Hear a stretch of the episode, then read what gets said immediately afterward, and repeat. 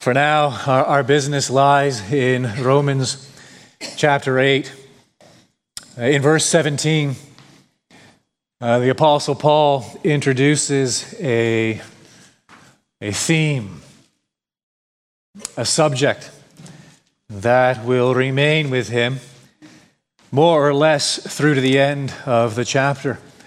And the subject is this suffering. Not a pleasant subject but a needful subject. Let me ask you how do you cope with suffering? Take a moment, think about it. How do you cope, handle suffering? Come at it from a slightly different angle.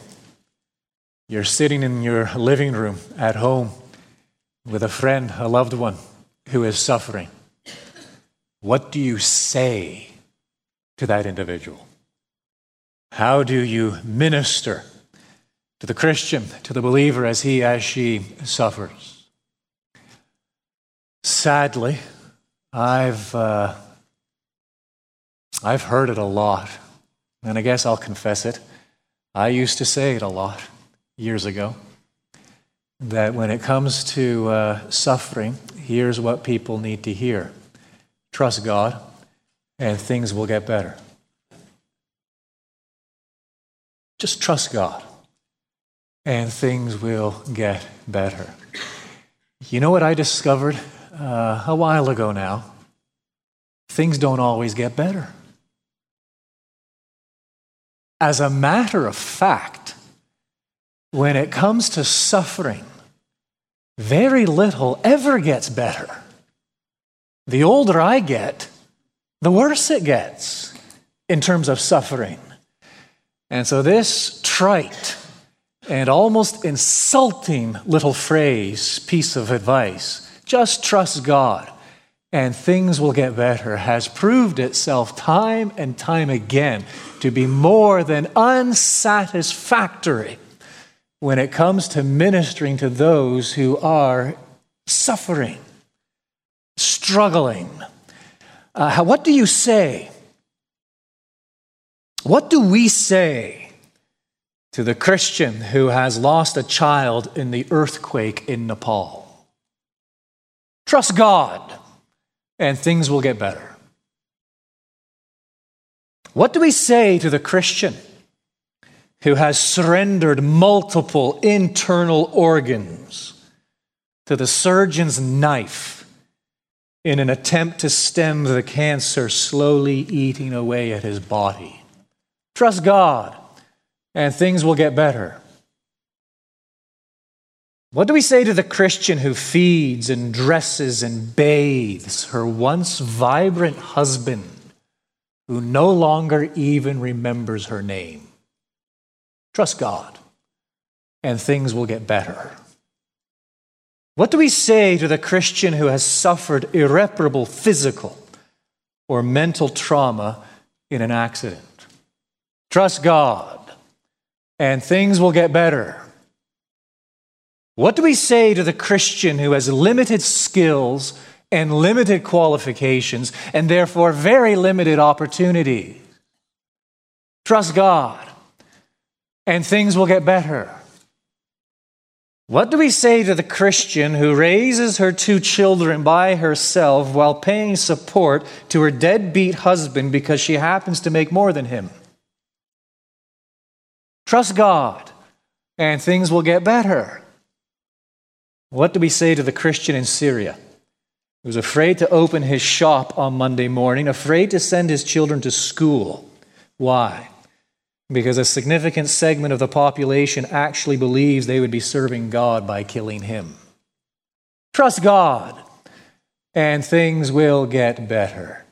Do you realize how unsatisfactory that little ditty is? It's actually quite meaningless. And let me repeat it it is insulting. Trust God, and things will get better. Let me repeat the initial question How do you cope with suffering? And what do we say to those who suffer? Paul introduces the theme in verse 17, and then he gives three biblical helps. Here they are. Number one, he gives us, he gives us the hope of glory. Verses 18 through 25. I'm not going to read this section again. Just look with me by way of reminder at the 18th verse where he says the following For I consider that the sufferings of this present time are not worth comparing with the glory that is to be revealed to us. Oh, the hope of future glory. As Christians, we are adopted children. As Christians, we belong to the family of God. As Christians, therefore, we are heirs. We are heirs of God. He is, he is ours. And he will be ours in his fullness in a day yet future. As heirs, we also possess what? The world. We do so by right at this very moment and we will enter into full position a renewed world, a renovated world in a day yet future. And we are heirs in what sense? Of a renewed, renovated soul, body, perfected in the likeness of the Lord Jesus Christ. This is the hope of future glory. And this is the first help, concrete help that Paul gives us in the midst of suffering. Secondly, he gives us the power of prayer in verses 26 and 27. Yes, the hope of glory, but right now, until then, as I struggle along, what do I have? I have the power of prayer. Verse 26. Likewise, the Spirit helps us in our weakness. Why are we weak? for we do not know what to pray for as we ought. We don't understand why things happen to us. We don't understand how it's all going to work out. We don't understand how everything comes together. We don't uh, understand how everything relates to God's ultimate plan for us in this world. We don't understand how things contribute to His glory. We're weak. We don't know what to pray for as we ought. But here's a great help the Spirit Himself intercedes for us with groanings too deep for words. The Spirit knows the will of God. And the Holy Spirit prays according to the will of God. And the Father who searches our hearts hears these spirit impelled groanings. And these groanings ascend to God as perfect prayers. Prayers that are in perfect accordance with His eternal will. And prayers that are ultimately for our eternal good. And now Paul gives us a third help, concrete help in the midst of suffering the sovereignty of God. The first was the hope of glory, the second was the power of prayer. And now the third is the sovereignty of God. Follow along as I pick it up in verse 28 and read as far as verse 30. And we know that for those who love God, all things work together for good. For those who are called according to his purpose. For those whom he foreknew, he also predestined to be conformed to the image of his Son, in order that he might be the firstborn among many brothers. And those whom he predestined, he also called. And those whom he called, he also justified. And those whom he justified, he also glorified. Now, I want to draw your attention. You've been staring at it for a little time now, haven't you? I want to draw your attention to the slide right there on the screen. It's the only one I have for you this morning. Having just heard me read those verses 28 through 30, you've heard each of those elements, haven't you? You've heard the word glorified. You heard the word justified, you heard the word called, the word predestined, the word foreknown, and this idea that we know right at the outset of verse 28. Here's what we're going to do, obviously, beginning today, and Lord willing, for the next five Sundays. We are going to unpack these verses. We are going to do so backwards. Hence, I have the words backwards up here on the screen. We're going to start at the end of verse 30 and trace Paul's thought flow all the way back to the start of verse 28. Why? Because at the end of verse 28, he is reminded us what? That we know that God works all things together for, for good for those who love him and for those who are called according to his purpose. It raises a question. What's the question? What does it mean to be called according to his purpose? He answers that, he explains that in verses 29 and 30. So we need to understand verses 29 and 30 before we can make any sense of verse 28. And in verses 29 and 30, he has these five phrases, these five words. I want to start at the end and work our way forward, this culmination in foreknowledge. We're going to take one Sunday to look at each. Today we're going to look at the first, glorification. Next week, justification. The week after that, calling. Until we arrive finally back at verse 28. And we're able to make sense of this great help in the midst of suffering that we know God works all things together for good to those who love Him to those who are called according to his purpose. So, glorification today. But before we get to it, I want you to look at the five words in their entirety. And I want to force upon you a little grammar lesson. Force it upon you. I want you to notice, I beg of you to notice three things about these five verbs. Now, why am I doing this? Why put you through this? Because if we don't understand these three things, we can't interpret the verbs.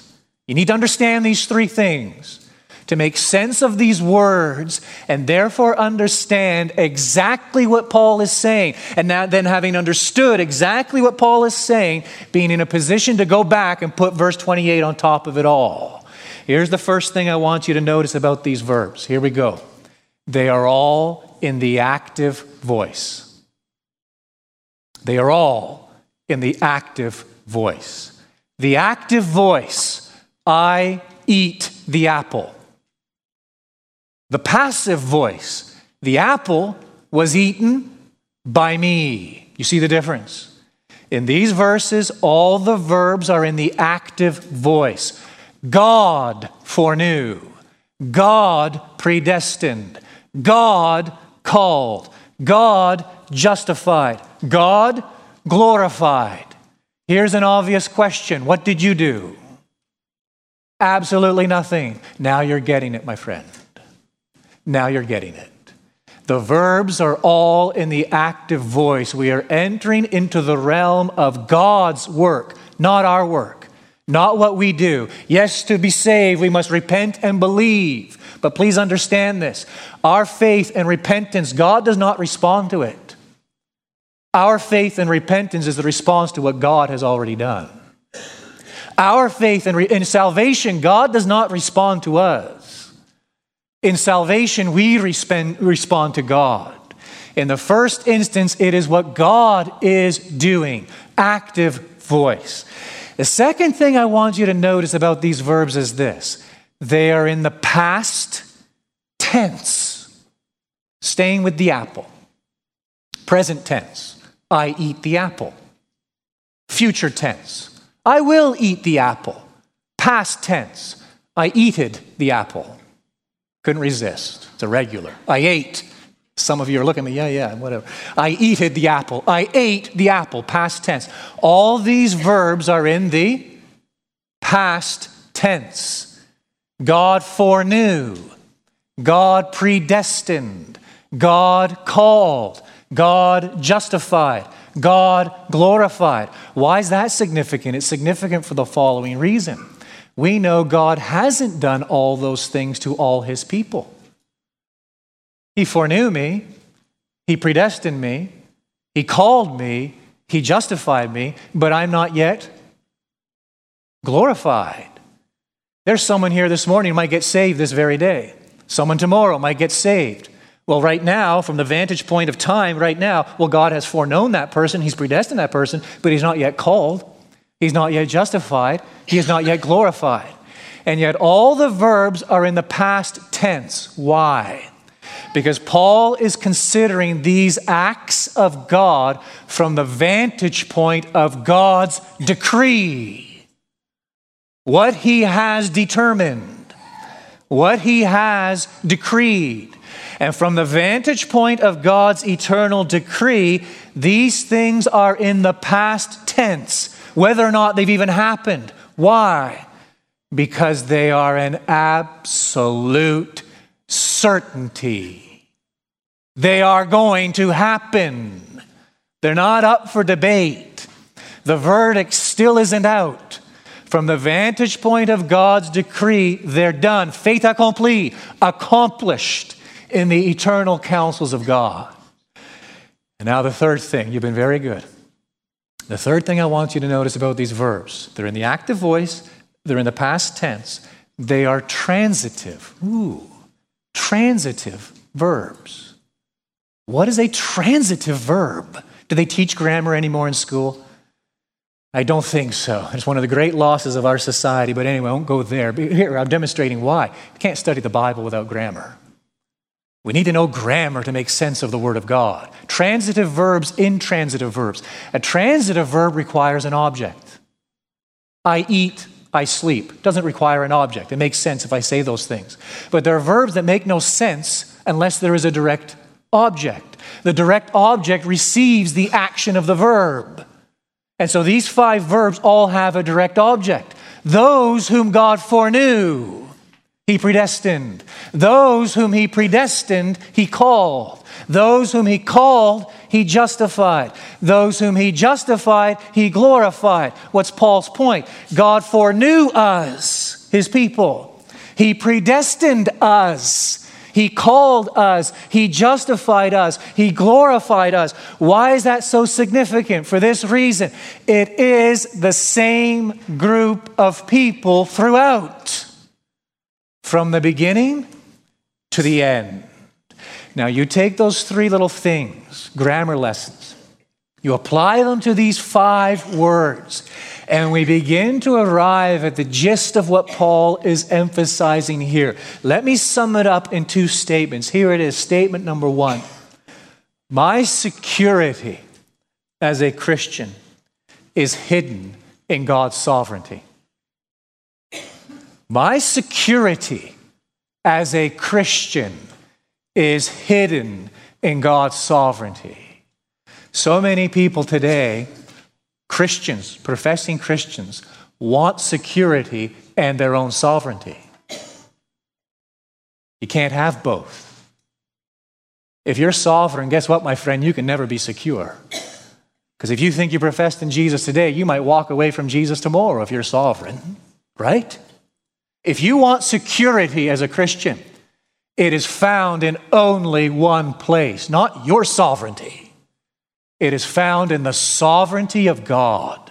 This is wonderful, you see. As a Christian, someone, yes, I must repent and believe. There is something of a tension there, something of a mystery. I don't deny it. But as a Christian, someone who has repented of my sin and believed in the Lord Jesus, you see, I can now enter into these five words. I find myself where? Right after that word justified, right?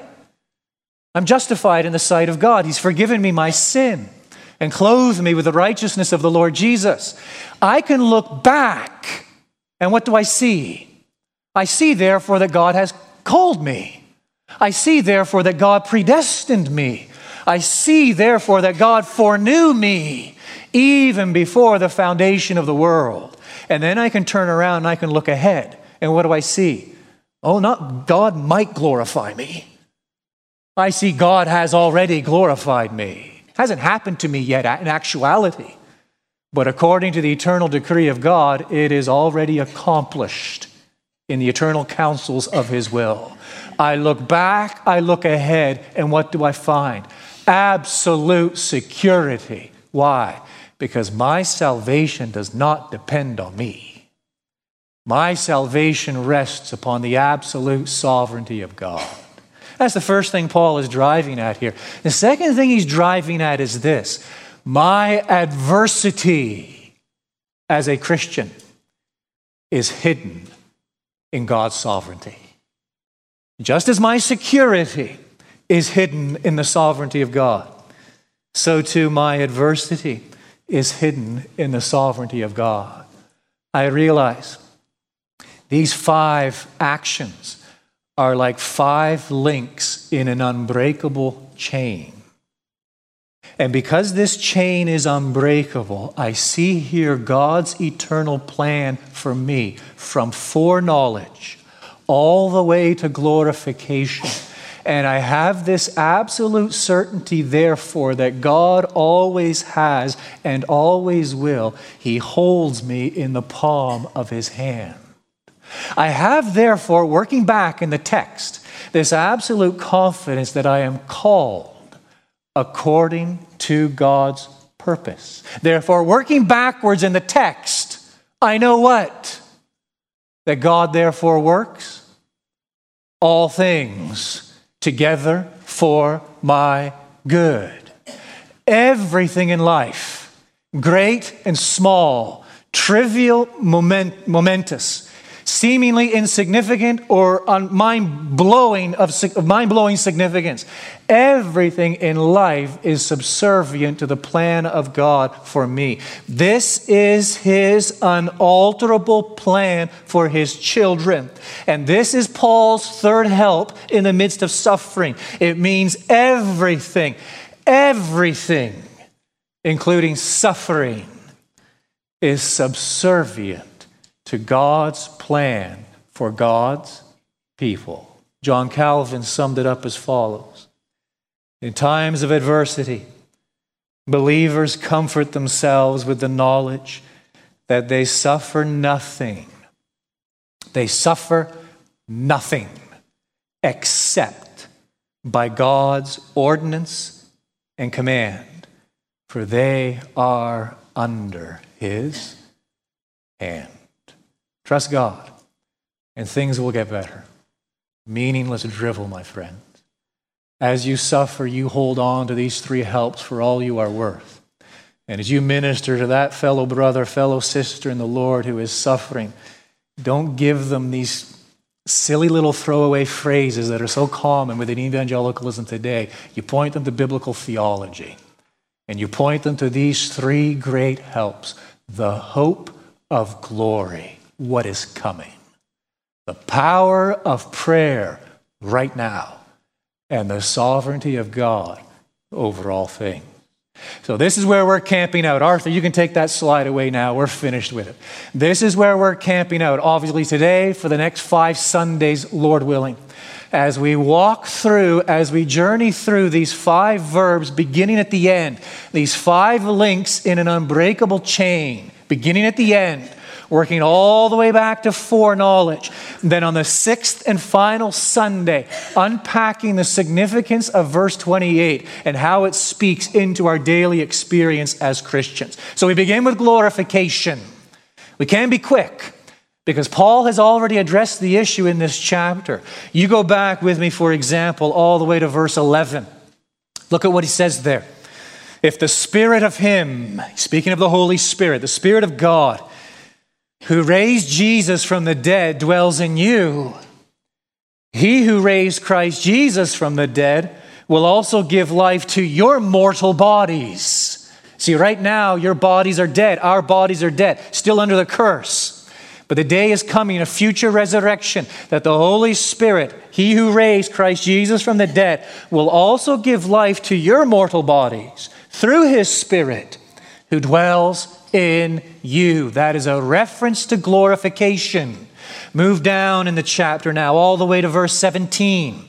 Here, Paul says, just breaking into the thought if children, then heirs, heirs of God, fellow heirs with Christ, provided we suffer with him, in order that we may also, there's the word, be glorified with him. He continues with this subject of glorification into verse 18. For I consider that the sufferings of this present time are not worth comparing with the glory that is to be revealed to us. Still with it in verse 19. For the creation waits with eager longing for the revealing of the sons of God, Christians. in the, the time in which they are glorified, that day yet future. Look now at verse 21. In hope that the creation itself will be set free from its bondage to decay and obtain the freedom of the glory of the children of God. One more instance, verse 23. And not only the creation, but we ourselves, who have the first fruits of the Spirit, groan inwardly as we wait eagerly for adoption as sons. That is the culmination of our adoption. What's he talking about? The redemption of our bodies. You see, these verses are saturated with this motif. See, this, this is never far from the mind of the Apostle Paul. Yes, forgiveness of sin is a glorious reality and aspect of the gospel. Peace of conscience, yes, another glorious reality belonging to those who are in Christ. But Paul always has an eye to the future. He always has an eye to our hope, our ultimate hope, glorification. And I want to summarize for you in three statements what is going to happen on that day. Just sum it up in three phases, three truths. What it will mean to be glorified already happened according to the decree of God. It is an absolute certainty. We're just waiting for it. We're simply putting in time, so to speak, waiting for that day. What's going to happen? Three things. And then I want to demonstrate for you very briefly how important this truth is. I want to impress upon you the significance of this great hope and demonstrate for you in very simple terms how it shapes us and molds us in the present. But for now, here we go. Glorification. What's going to happen? Number one, we will see God. There you go. We will see God. Do we see him now? Yes, through the eyes of faith. We behold the effects of his glory creation, redemption. But a day is coming when we will see him with the eyes of sense, and we will see something of his resplendent glory. Blessed, says the Lord Jesus, are the pure in heart. Why? For they shall see God. Now, creates a little problem for me. It creates a little problem for me because I'm mindful of what Paul writes in 1 Timothy chapter 6 verse 16, where he makes it very clear. God dwells in unapproachable light, whom no man has seen nor can see. It's impossible. God is spirit. God is invisible and God is infinite. There is no proportion between a being who is invisible and infinite and a human eye and a human mind. Now you're thinking to yourself, hang on though. I remember some incidents in the Old Testament when people did see God. Moses saw God, didn't he? Joshua saw God. Gideon saw God. Manoah saw God. No, they didn't. They saw theophanies. What is a theophany? Theo, theos, God, phony, a revelation. They saw a revelation of God. They beheld a revelation of God's glory veiled in a physical form. They did not see God.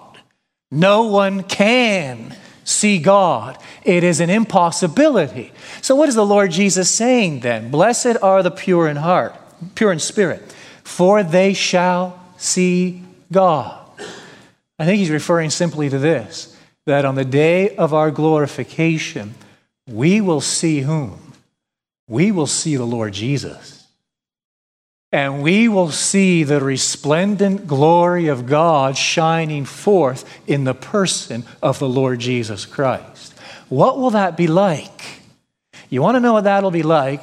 Read Acts 9 as Paul is traveling on the way to Damascus, what happens? There's a bright, shining light all around him, and he falls prostrate to the ground as the Lord Jesus appears to him and speaks to him. You want to know what it'll be like? Go to Revelation chapter 1, where John was in the Spirit on the Lord's day, and what does he, who does he behold? the Lord Jesus in his glory and he falls to the earth like a dead man. We do catch glimpses of it in Scripture that there is held out for us this great hope that the Lord Jesus, not as he walked on the face of this earth, but the Lord Jesus as he is now glorified, we will behold him and we will see something of the fullness of the glory of God in Christ. We'll behold Christ, through whom the glory of God shall shine forth in its fullness to the soul. That's the first thing that's going to happen. We're going to see him, and it will be transformative. It will be transformative. It brings us to the second thing that's going to happen. In that day, God will make us spiritually glorious. Spiritually glorious. No need to turn there. I'm just going to read a verse quickly out of 1 Corinthians 13 12. For now we see in a mirror dimly, but then face to face. Now I know in part, then I shall know fully even as I have been fully known. Again, God will make us spiritually glorious. He started the work already. It's called sanctification. He is renewing us in the image of the Lord Jesus Christ. Paul makes that clear in Colossians 3:10. He makes it clear in Ephesians 4:24. As a matter of fact, you put those two texts together and we discover what? That this image of God consists of three principal things knowledge, righteousness, and holiness.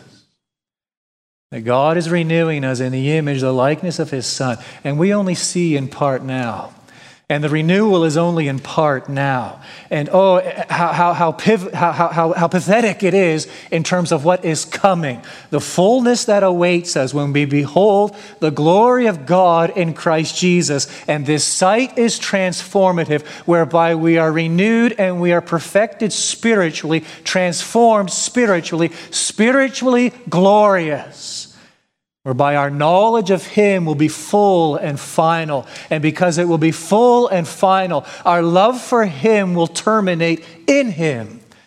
And because our love for Him will terminate in Him, every last vestige of sin will be eradicated from the soul. Every thought, every impulse, and every desire will find its fulfillment in Christ.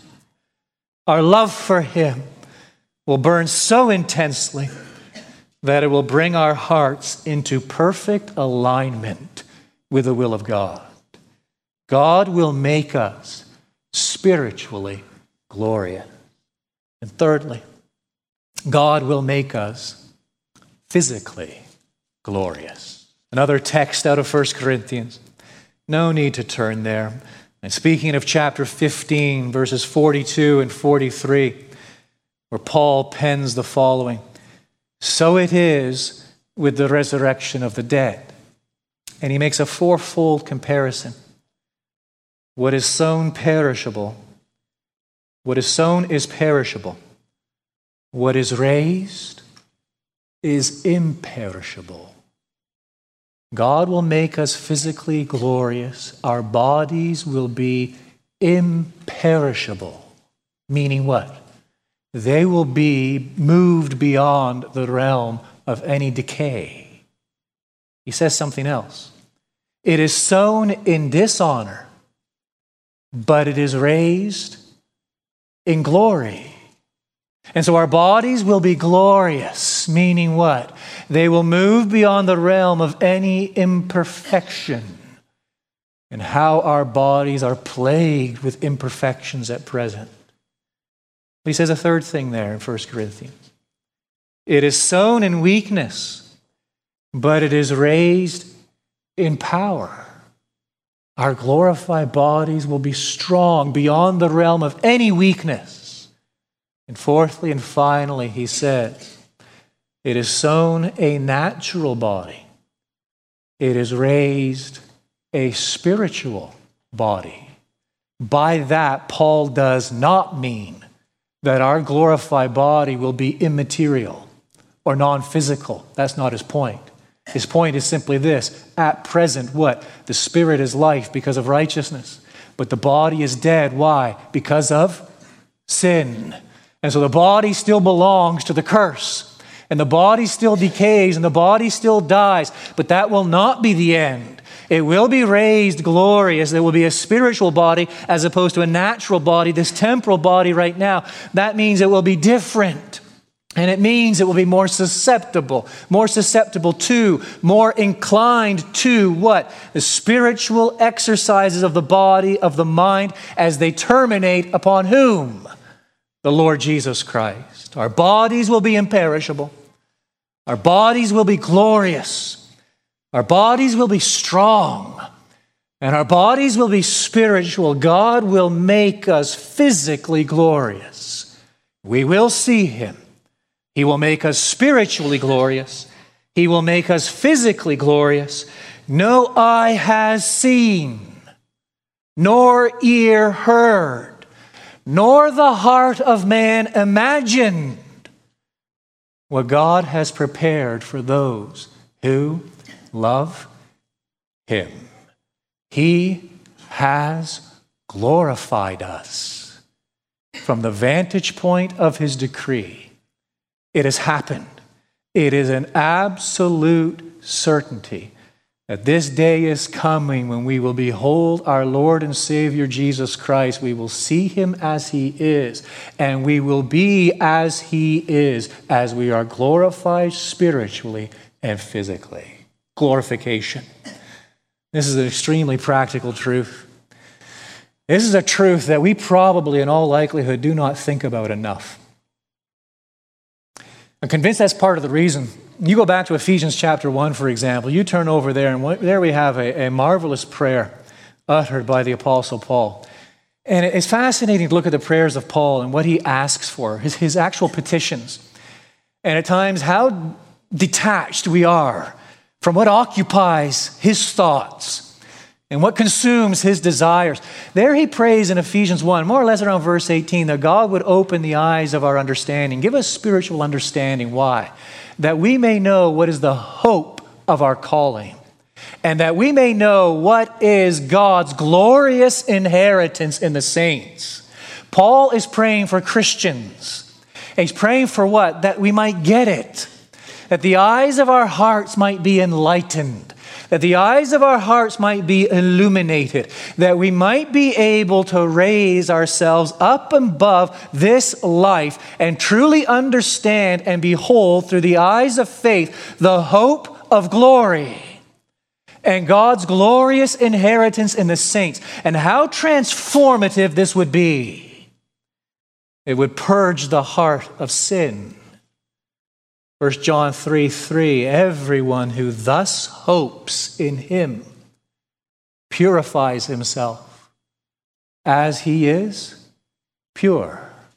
I'm not saying it's the only reason. I will say, however, it is a chief reason. This explains why sin has such power over many of us. This right here explains why sin has so much power over us is simply because when it comes to the hope of glory, what's coming, we're sleeping, very sleepy, very sleepy.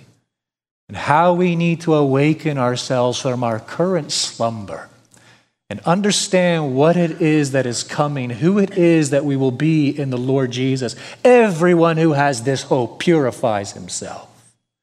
Oh, secondly, it would sever the heart from the world. Philippians 3:20 our citizenship is in heaven. And from it, we await a Savior, the Lord Jesus Christ, who will transform our lowly body to be like His glorious body. Here's our problem you take the light of a candle over here, and you take the light of the sun, and you compare the two. There is no comparison.